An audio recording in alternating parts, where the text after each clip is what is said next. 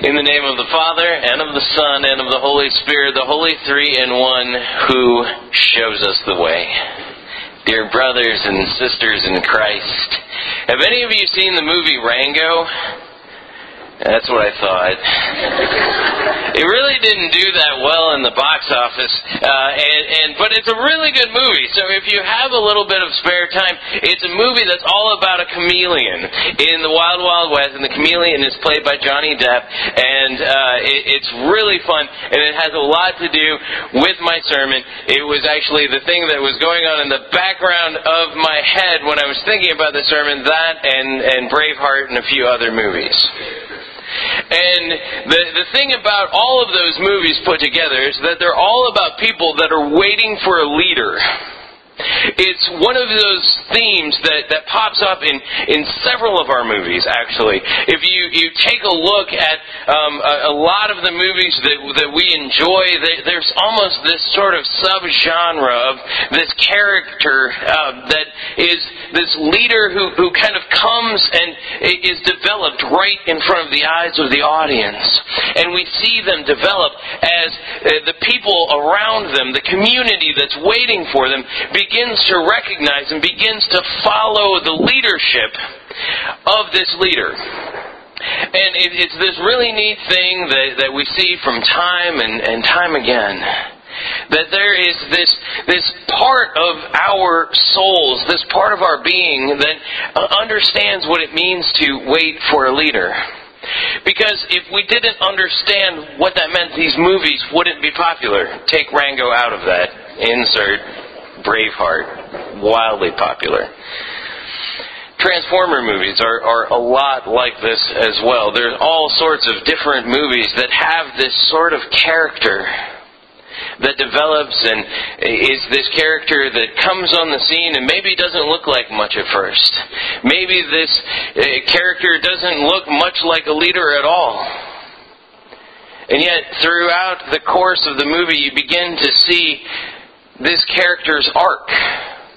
But really, when in these movies, what you see in these movies is that that character's arc is actually pretty flat. That that character, you know, maybe might have some sort of sense of self-actualization that they are actually a leader. But usually it's been with them the whole time. It's been with them the whole time and, and they're just sort of getting to the point of their destiny.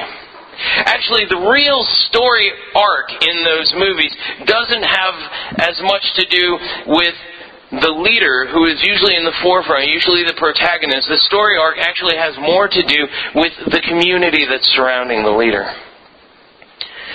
The community that usually serves as the backdrop of where this leader is at. And so usually when you watch those movies, you see as the, the sort of curtains come up, you, you get to know the community first.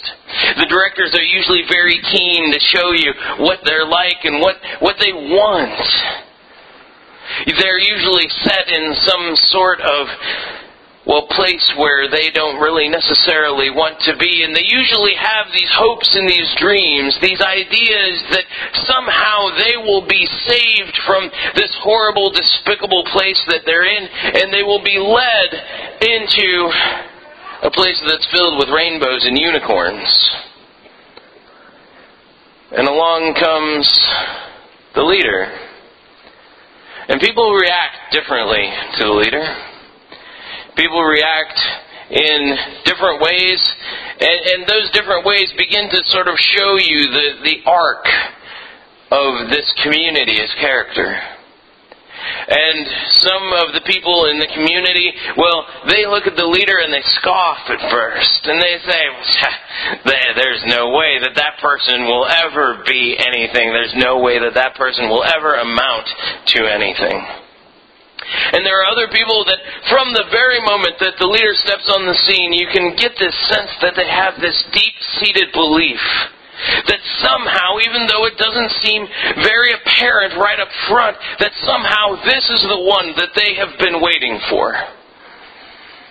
And there's all sorts of people in between, the sort of slow adopters, the ones who don't quite get it at first, but then after they do get it, they're the ones that are the biggest fans of the leader and the, the ones that do probably the, the biggest amount of work. And the story plays on and plays on and plays on. And we know it because it's a part of our culture. But we also know it from our epistle reading. Let me read that again for you.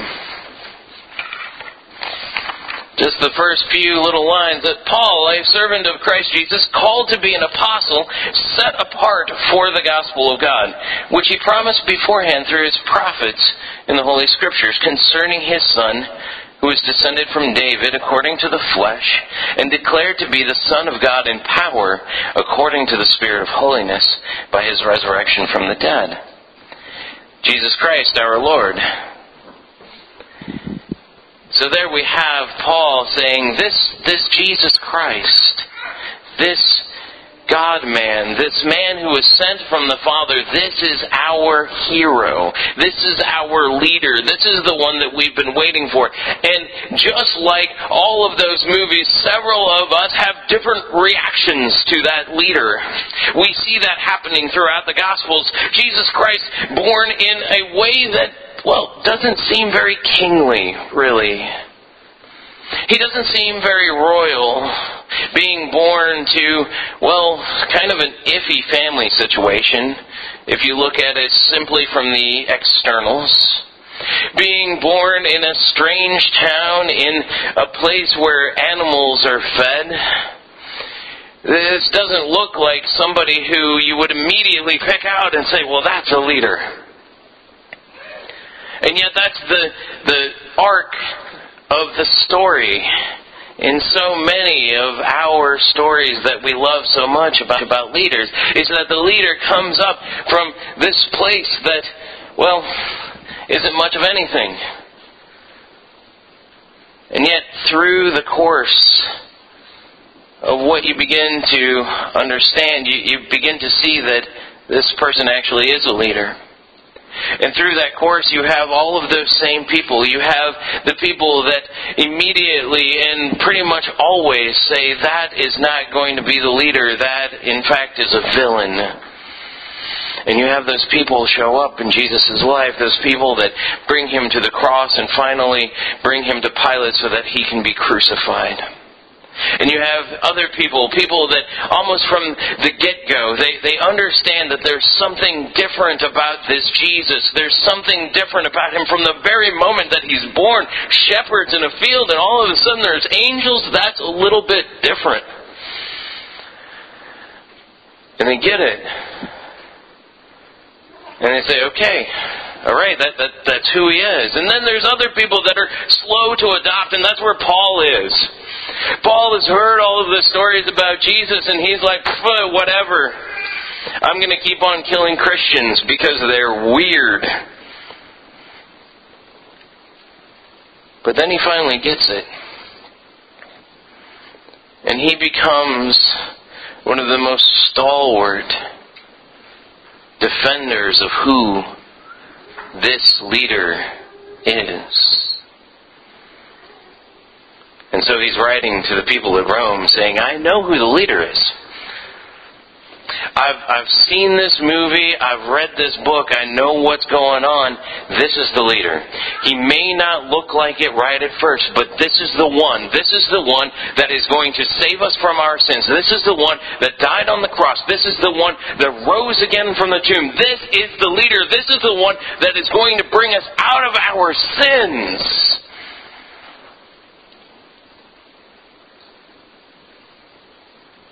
And then he goes on. Because you see, in every one of those movies, the interesting thing is that the leader is always really great, right? The leader is, is al- always does these things that are sort of superhuman. The leader always does these things that uh, we could never do ourselves. And they seem almost kind of magical. They seem uh, impossible for us to uh, really grab hold and, and be like. But we don't have to be. Because you see, the proof of a leader in all of these movies is not the leader. When Braveheart is stretched out on that cross looking thing and he's dying there as they take his entrails out,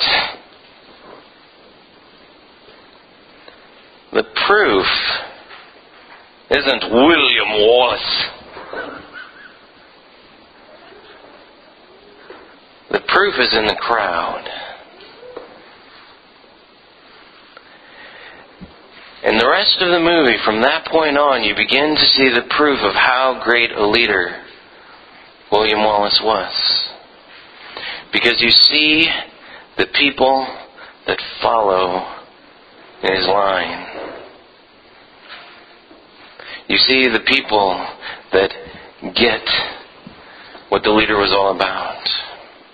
And at the end of the movie, Braveheart, there as you're watching, almost the credits about to roll, you see that this ragtag bunch of people that would never have become much of anything, that at the Battle of Bannockburn, they fight like warrior poets, Gray line.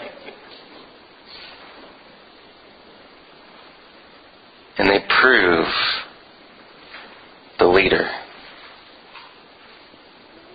It's what Paul is talking about here in this epistle lesson when he says, This Jesus Christ, through whom we have received grace and apostleship to bring about the obedience of faith for the sake of his name among all the nations, including you, who are called to believe in Jesus Christ. What Paul is saying here is that you are that part of the movie. You're that part that gets it. You know who your leader is. You know that even though he was born in a situation that maybe didn't look like the best situation, even though he died in a way that looked like maybe it wasn't the best way to die, you know his leadership.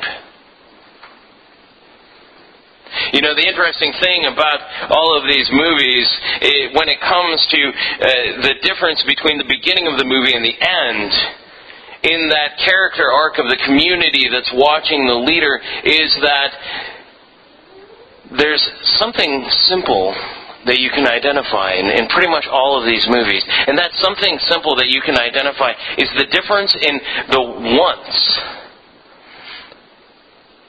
of the people. When it comes up, you definitely see what their wants are, but then when it ends, that has usually changed. And it's changed because the leader has shown them a different way. It's changed because it's no longer all about them. But it's about following the vision of that leader, following William Wallace, following Rango, following pick your favorite movie hero. And that's the way it is with us, too. You see, what that is, is really becoming a disciple that that moment in time where you say, "Well, I had these once, but now those don't seem that important to me. Now what seems important to me is following the leadership of this one who has led me." That is what discipleship is all about.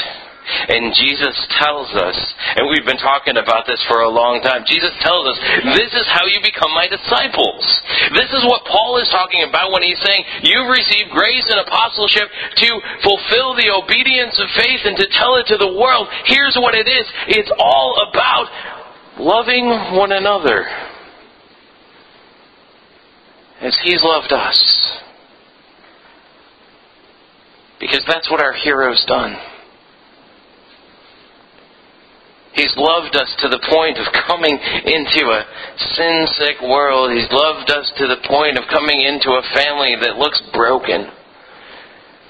He's loved us to the point of living with us and living with all of the angry and unsightly things that we say to one another. He's loved us to the point of even being crucified for us on a cross. He's loved us to the point of not letting death hold him down. And now, it's our part of the movie. It's the discipleship part of the movie. Where we get to look at Him and receive that grace that He's given us in the forgiveness of our sins and the inclusion in the church and our baptisms and all of the graces upon graces that He's given us. And say, it's our turn. Before He comes back. We're waiting for a King to return to us once again. But in the meantime, we're going to prove that He's a king, prove that He's a leader, bring glory to His name by being His disciples and living out that love that He first showed us by making us His own. Amen.